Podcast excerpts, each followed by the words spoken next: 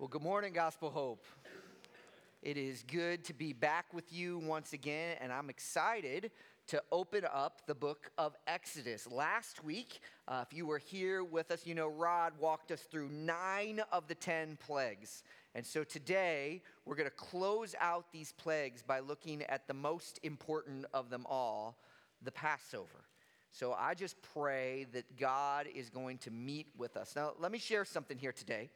Um, because the Passover is one of the most significant events in all of the biblical narrative, we are going to be like trekking through the whole Bible here today. So get your theological thinking caps on and get your Bibles ready. We're going to be flying through tons of scripture today. So I hope you will buckle up and hang in there with me, and I promise it will get good at the end, okay? So are you ready with me?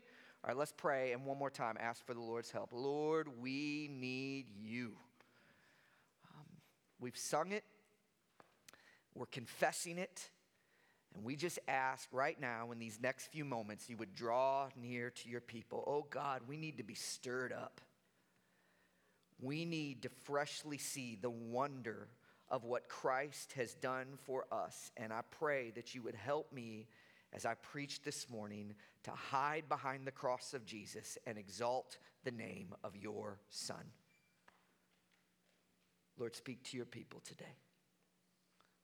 Open our eyes that we may behold wondrous things from your law.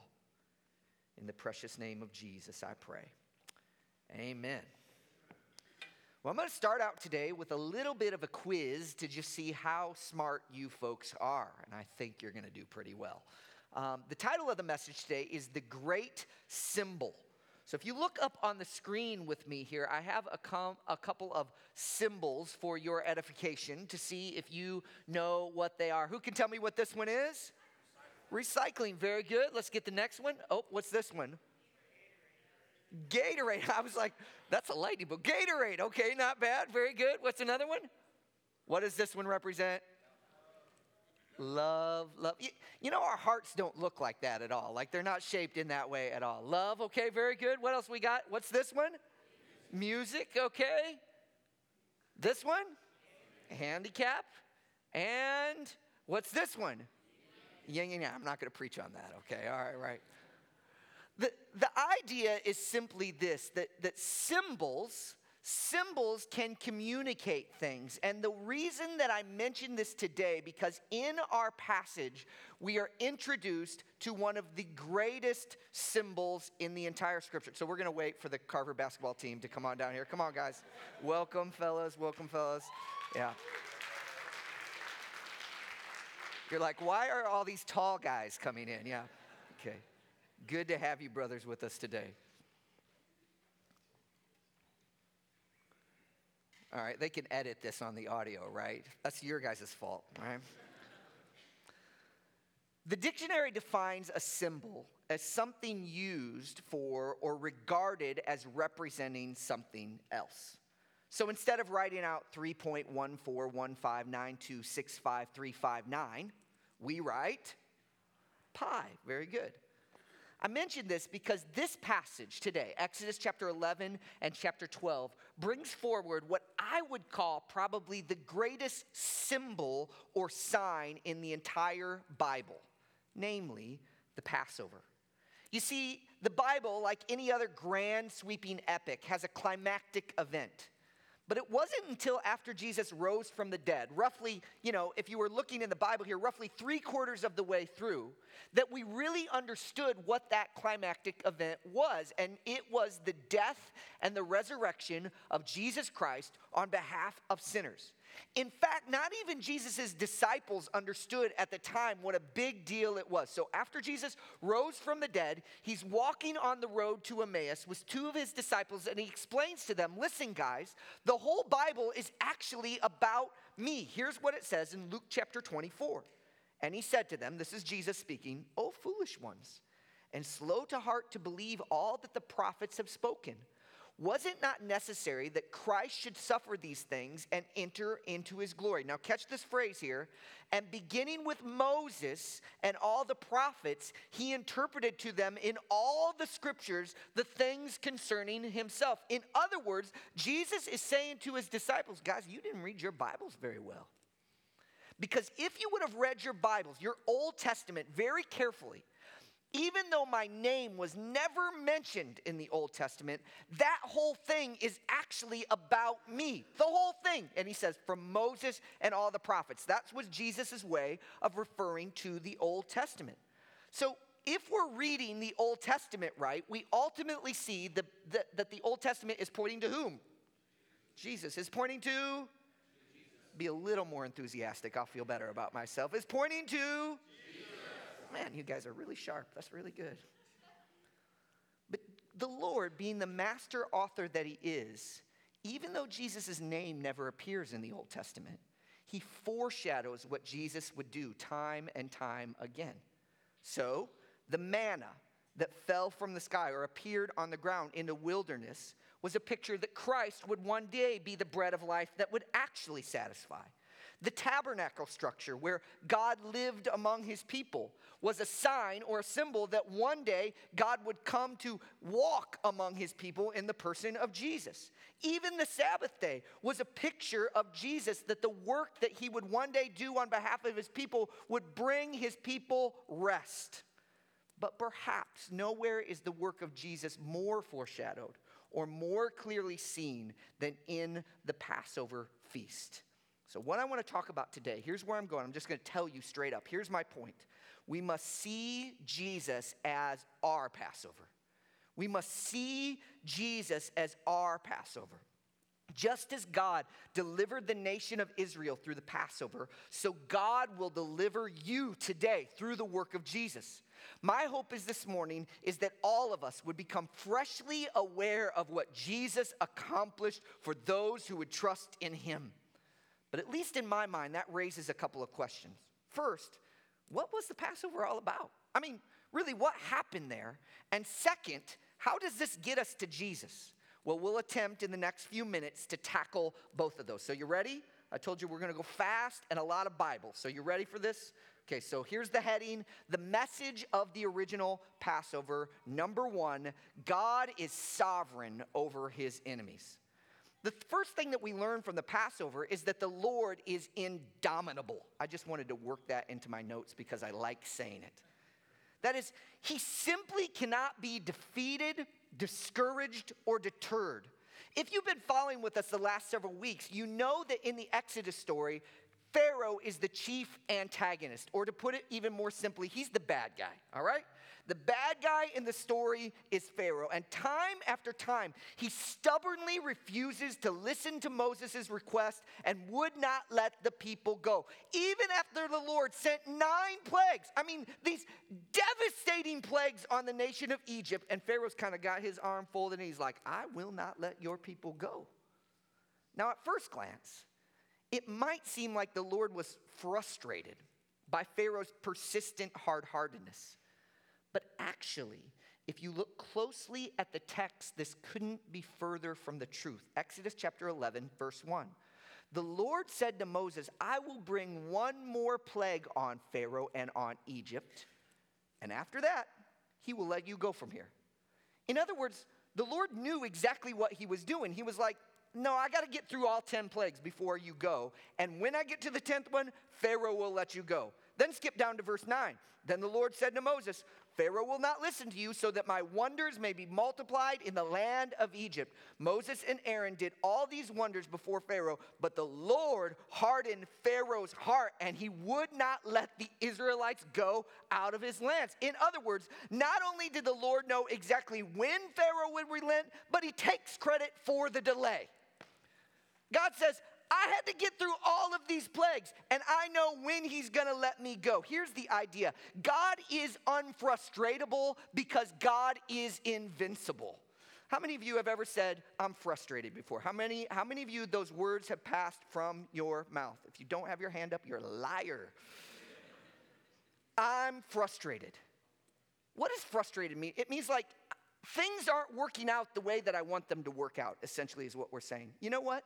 God is utterly unacquainted with frustration. He just doesn't even know what that's like.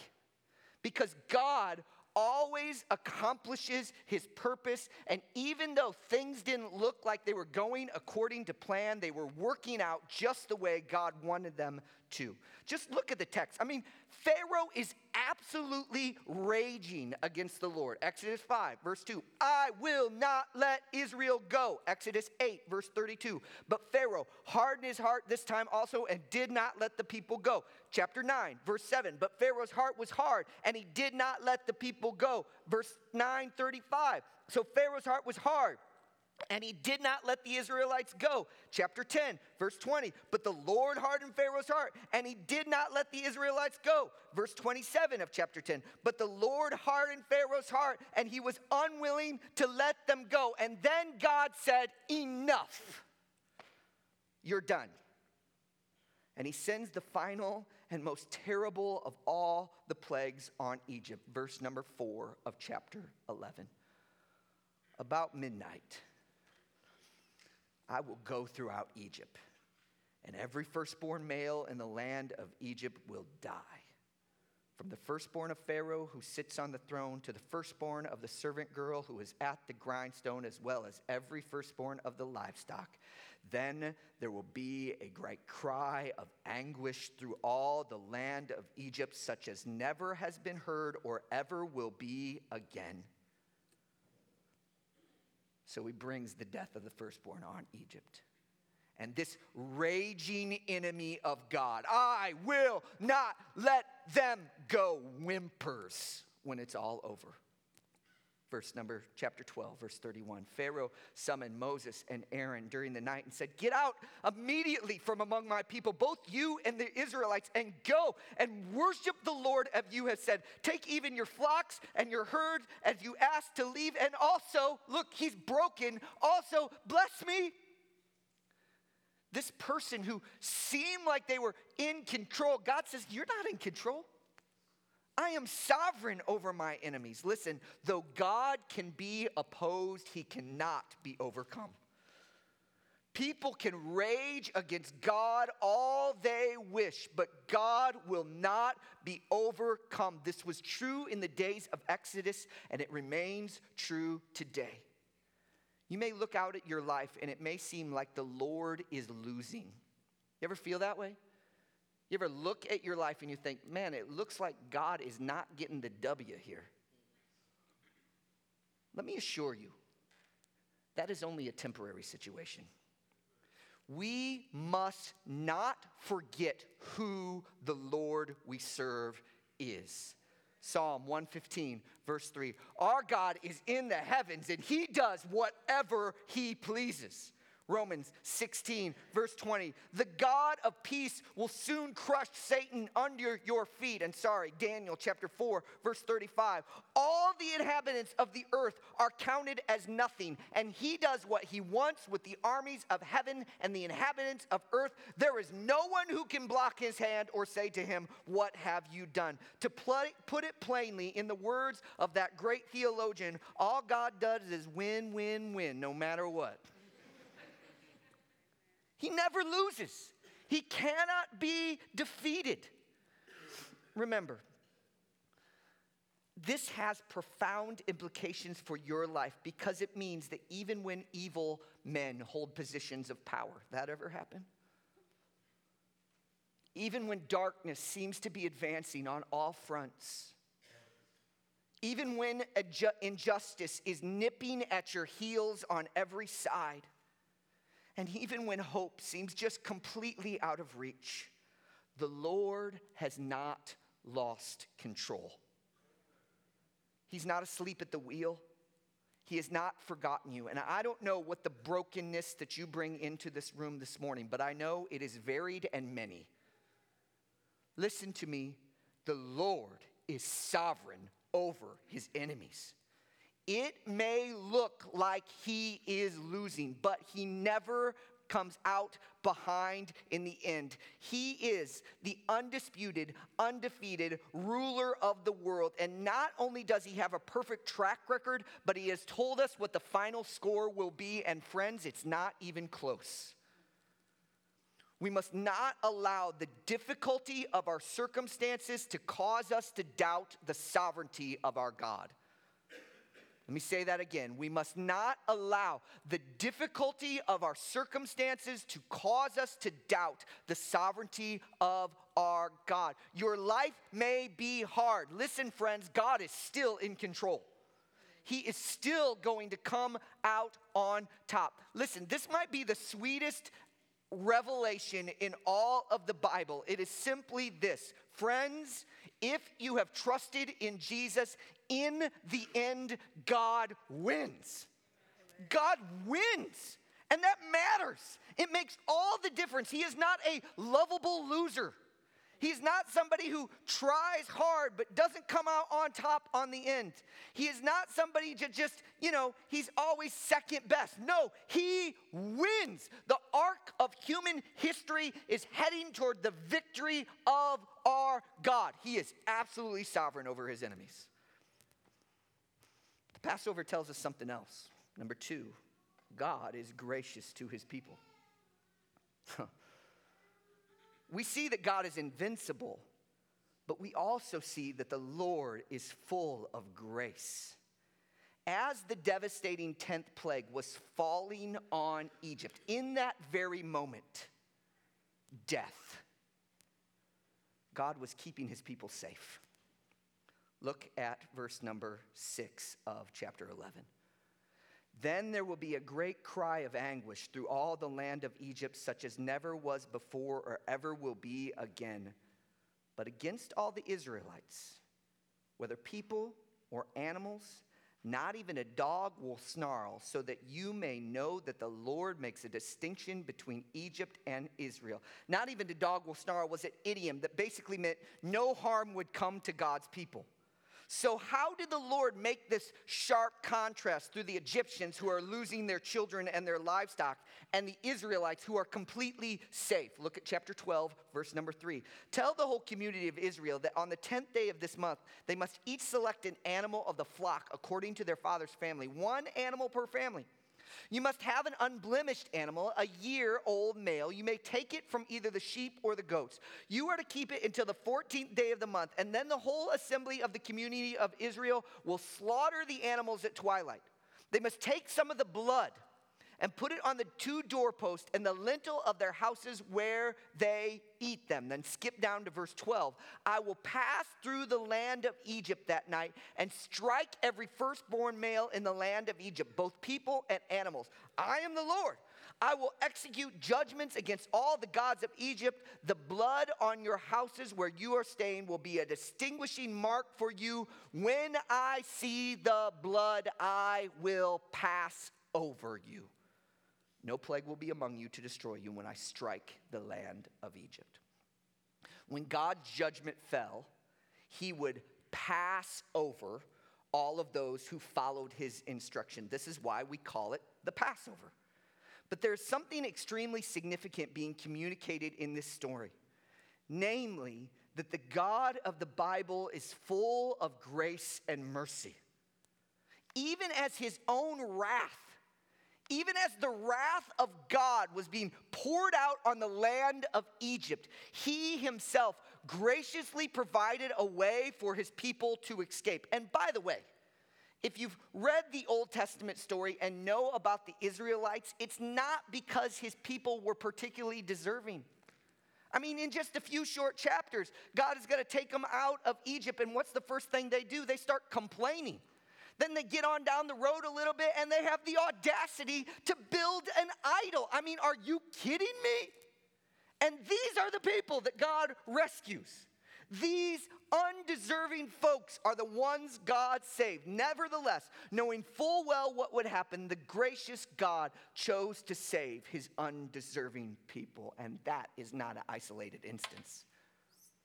That's the story of the Bible the God of grace choosing to rescue undeserving people. God drove Adam and Eve from the garden but provided for them covering for their nakedness. God judged the world with a flood, but happened to give Noah plans for an ark. God destroyed Sodom and Gomorrah and sent angels to take Lot out of it. God brought famine on the world, but gave Joseph insight into how to store up food. God raised up oppressors when his people turned to idols, then provided judges to rescue them from those same oppressors. God punished Ahab's idolatry I'm sorry, idol worship with a drought on the land, but sent ravens to feed his prophet Elijah. God eventually sent the whole lot of them into exile for their persistent disobedience and then moved the heart of a pagan king to send them back home and, by the way, pay for it. The story of the Bible is God saying, I'll be gracious to people even though they don't deserve it. I will rescue them from my own wrath. You could really write these words over all of Scripture. Lamentations 3:22, because of the Lord's faithful love, we do not perish, for his mercies never end. And this is good news for people like me, and probably you too. Right? Because no matter how far you've fallen, I mean, do you ever just get sick of yourself? I do. I mean, just doing the same old things over and over again. Do you ever just get, like get sick of your own sin? No matter how ashamed you feel. Anybody broken in here? I mean, you didn't walk into church, you crawled this morning? Because you you've not only blown it, but you've, you've blown it the same way 10,000 times over. And you just are like, man, I'm never going to be any different. No matter how checkered your past, listen to this His mercies endure forever. Can you say that with me? His mercies endure forever. Maybe you've blown it on the job, or blown it in your marriage, or blown it in your family, or blown it as a parent, or blown it with your coworkers, and blown your testimony. Listen, listen, here's the words that need to be written over your life. Say them together His mercy endures forever. It is for you. God's mercy is for you because the God of a Bible always makes a way out. It's as if God has a deck of cards, a whole deck of them. But the highest card in his hand, that ace of grace, as it were, is filled with mercy. And no matter what other card gets thrown down, God always has this trump card and says, Oh, yeah, that's bad. Oh, yeah, that sin is deep. Oh, yeah, that brokenness is awful, but look what I got in my hand. I've got this trump card that overrides and plays over everything else. You cannot beat my grace. So, blam, let me put that down. I win the hand. God's grace is always more. Salvation from God's judgment is granted through God's mercy. Isn't that good news? Salvation from the judgment of God is granted through the mercy of that same God. God saves you. God, you are saved basically from God by God. What a wonderful, wonderful truth that we have this morning. Number three, Passover teaches us one final thing. It is this God is faithful to his promises. Huh. Centuries earlier, the Lord had made this promise to Abraham. Genesis chapter 15, verse 18. I give this land to your offspring from the brook of Egypt to the great river, the Euphrates River. Generations passed, and the descendants of Abraham continued to live as nomads. Then Abraham's family fled to Egypt to escape the famine, and God again reminded his people of this promise through Joseph. Genesis chapter 50, verse number 24. Joseph said to his brothers, I'm about to die. But God will certainly come to your aid and bring you up out of this land and to the land that he swore to give to Abraham and Isaac and Jacob. But then things went south from there. They got really bad. Abraham's descendants were enslaved by the Egyptians for 400 years. That's twice the history of the United States, by the way, just to give you some perspective. 400 years, the people of Israel are enslaved. They don't have a home. They don't have this land that God promised to Abraham way back then. And then God speaks again through Moses. Exodus chapter 3, verse 16. Go and assemble the elders of Israel and say to them, The Lord, the God of your fathers, the God of Abraham and Isaac and Jacob, has appeared to me and said, I have paid close attention to you and to what has been done for you in Egypt, and I have promised you that I will bring you up out of the misery of Egypt to a land flowing with milk and honey. There it is. I'm going to do it. I'm going to do it. Then during the night of the tenth plague, God kept his word. Verse number 30 of Exodus 12. During the night, Pharaoh got up, and he, along with all his officials and all the Egyptians, and there was a loud wailing throughout Egypt because there wasn't a house without someone dead. And he summoned Moses and Aaron during the night and said, Get out immediately from my people. Put yourself in the Israelite shoes for a moment. Just stop and imagine yourself as a descendant of Abraham. There is no question that in all this waiting, this is not like a few months, a few years, this is lifetimes of waiting. There is no doubt that during this time, some of the Israelites began to say, Is God really going to come through? I mean, he said he was going to take us to our land, but man, it don't look like a land from here. We're nomads. Okay, now we're enslaved. This doesn't look like God is going to honor his promise at all. But listen, friends, the promise of God was never in doubt. It was never in question. Though the timetable was not what the Israelites thought it would be, the fact that God would fulfill his promise was never in doubt. You know that God is all powerful, which basically means he can do everything. But there are a couple things that God says that He emphatically will not do. These limits that He puts on Himself, as it were. And you know what the vast majority of those limits are about? They are about His faithfulness to His promises. Listen to what Psalm 84, verse 39 says I will not violate my covenant or change what my lips have said. In other words, I can't go back on my word. When I make a promise, I keep it. Timothy uh, Titus 1, verse 2, the hope of eternal life that God, who cannot lie, promised before time began. God says, I, I can't lie either. I can do anything that I want, but here's two things I cannot do. I can't break my promise and I can't lie. What that means is this here's the implication there is nothing more secure than the word of the Almighty God. Nothing more secure. This should fill us with great hope. Look, we should treat this book almost like a checkbook. Okay, you millennials are like, what's a checkbook? like a debit card, okay? This thing is filled with promises, right? Hundreds upon hundreds of promises from the Almighty God. And it is as if this checkbook or this debit card is linked to the infinite account balance of God Himself. And you know what God is saying to us? Write as many checks as you want out of that thing because my account will never run dry. And here's the implication for you get in here, get in this book.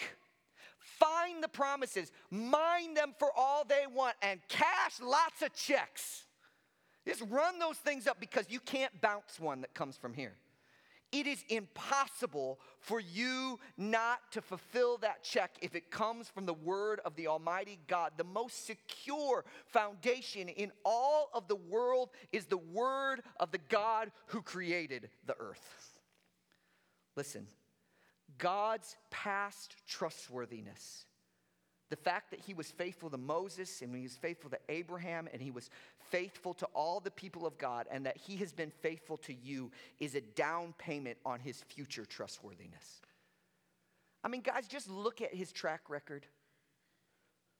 For centuries, for millennium, God has not failed to keep his promise. He's not going to start now. If God has been faithful to you in the past, you can write it down. He will be faithful to you in the future. Just take those checks to the bank. He'll never run out of faithfulness, He'll never run out of trustworthiness. His promises are good as gold and even better. But as I said at the outset, the original Passover was always meant to point to something more. An even greater Passover. So if you've been taking notes, I'm going to shift gears right here. That was the message of the original Passover. What is the message of the ultimate Passover? And let me tell you in advance, they're, they're exactly the same. They are exactly the same. Number one, God is sovereign over his enemies. Through the work of Jesus, the Lord would not only triumph over an earthly ruler, but over every enemy that would dare rise its head against his people. Hebrews chapter 2, verses 14 and 15. Now, since the children have flesh and blood in common, Jesus also shared in these, so that through his death, look at this, through that through his death he might destroy the one holding the power of death, that is the devil and free those who were held in slavery all their lives by fear of death. 1 Corinthians chapter 15 verse number 25. For Christ must reign until he puts all his enemies under his feet. The last enemy to be abolished is death, for God has put everything under his feet. Pharaoh was just the beginning. God was just getting warmed up in showing his sovereignty over his enemies in the first Passover because when Jesus, the ultimate Passover lamb, came, he didn't just whoop some earthly king. He took on death, he took on hell, he took on sin, and he took on Satan himself. And Jesus rose up and become the snake crusher that he was destined to be. And beneath his feet, all his enemies tremble before him. Sin, death, and the devil himself will lie crushed beneath Jesus' feet. Listen, it was good that God was sovereign over Pharaoh, but it is better that through Jesus, even death itself will bow the knee. Number two, God is gracious to his people. Just as the Lord provided a way for his people to escape his judgment on Egypt, he provided a way for his people to escape his judgment from their sins. But this time it was not through the sacrifice of a lamb, but rather through the death of his son. 1 Peter chapter 1 verse 18. For you know that you were redeemed from your empty way of life inherited from your fathers. H- how did that happen? How did you get redeemed? Not with perishable things like silver or gold, not with just money. You weren't freed from sin by money, but with the precious blood of Christ, like that of an unblemished and spotless lamb. The point is straightforward. If you trust in the sacrifice of the Lamb of God, God will pass over you. No matter how undeserving or unworthy you feel, if you apply the blood of Jesus in faith to the doorpost of your life, the wrath of God will be satisfied and God will pass over you. You will not taste the wrath of God, you will escape it through the Passover lamb. Brothers and sisters, look Some of you may be in a dark place and be thinking, God can't ever forgive me. I can't ever come to God. I don't deserve his love. Here's the good news you don't have to deserve it. Jesus deserved it in your place, and he laid down his life so that the wrath of God that was coming fully on you, he took it on his shoulders on the cross and bore the wrath of God. Romans 8, chapter 1 says it this way There is therefore now no condemnation to those who, who love Christ. Why? Why? Because that cup of God's wrath that was about to be poured out on you, Jesus took it in his hand and he drank it. But he just didn't take a sip. He didn't take a swallow, he gulped it down and took every last drop so that when that wrath, that cup of wrath, was turned over on you, it was completely empty. There just ain't no wrath left. Jesus took the wrath of God for your sins. That's the best news in the world. We can be saved from God through God by God. What an amazing, amazing reality is portrayed for us in the Passover. And the final thing is simply this God is faithful to his promises. No doubt when Moses said to the Israelites, Pack your bags, we're leaving, it would have sounded too good to be true. But did God keep his promise? Yes or no? Amen. And as incredible as it seems, God will keep this promise as well. For everyone who calls on the name of the Lord will be saved. For everyone who calls on the name of the Lord will be saved. God keeps his promise. And he's promised if you turn to the Passover lamb, if you turn to the one who lived the life you should have lived and died the death you should have died and rose victoriously in your place, you will be saved right now. No matter how dark things might seem, his deliverance is sure to come. God kept his word to the enslaved Israelites. And my friend, please, please, everybody, look at me right now. He will keep his word to you. Would you dare to believe it? Would you have the audacity to believe that Christ will save you and you will be snatched from Pharaoh's clutches right now? No enemy, no weapon, nothing can harm you if you will trust in the work of Jesus.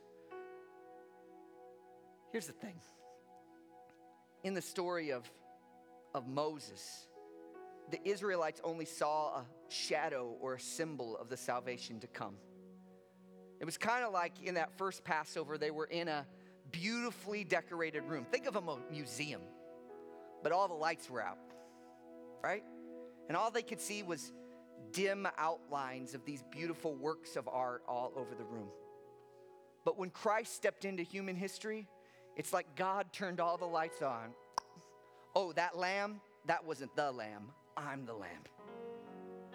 That Passover, that escaping the wrath of God, that beautiful symbol, that just pointed to the salvation that I would provide for my people. So, friends, here's my admonition to, to you today look around. Look around at the beauty of Jesus. Look at what he has done for anyone who would ever dare to hope in him. Look at the redemption that he brings. Look at the forgiveness that he brings. Look at the fellowship with God that he brings who all would trust in him. Look at Jesus. And I want to conclude with just kind of three very practical points of applications. Number one, trust him. If you don't know Jesus, if you don't know him in this way, would you right now say, I want that? I, I need that. I need to escape the wrath of God. I feel it heavy on me every day. I need to escape the wrath of God. Will you believe that the sacrifice of Jesus is enough for you? Cling to Him. And if you have trusted in Christ, would you press deeper into that sacrifice this morning? Would you become freshly aware of what Jesus has done for you? Second, we have a very practical way to celebrate and remember. That's the word. We're going to take the Lord's table in just a moment. You know, the Passover foreshadowed what we often call the Last Supper, where Jesus took the bread and the cup to signify the, the, the death that he would die on behalf of his people. And we're going to do that in just a moment. Let me give you a couple of instructions. First of all, if you've trusted in Jesus, if you've turned away from your sins and put your hope in him, we invite you to participate with us. If you haven't, that's okay. We're really glad you're here, but this is kind of a family affair right now. If you haven't trusted in Christ, man, we would love to have a conversation with you about that. You can learn more about what Jesus has done and what we believe. As our team comes forward here to take the elements, here's what we're going to do. There's going to be a couple stations up here, and we just like you to file out quietly while the band plays and sings for us. And then we'd like you to go back to your seats. And if you feel comfortable, would you kind of engage with some of the people around you and begin to pray and thank God for the sacrifice for Jesus? If you're not comfortable with that, that's fine. You can pray by yourself, but we'd love to participate. This is this is it's called communion because we commune with God and we also commune with one another in this. We'd love for you to participate with us if you have trusted in Jesus. And as you're doing that, as you're reflecting on the work of Jesus, remember the wonderful sacrifice that he's made. After a few moments of prayer, I'll come back up on the front and I'll eat us, lead us in eating and drinking together. And then I have one more point of application for us this morning. So will you stand here together? Let me pray. The band will begin singing and you go ahead and take the elements. Lord, thank you for the sacrifice of Jesus. He is our Passover lamb. And I pray we would run to him and worship him and remember him today. Thank you for what he's done. In Christ we pray. Amen.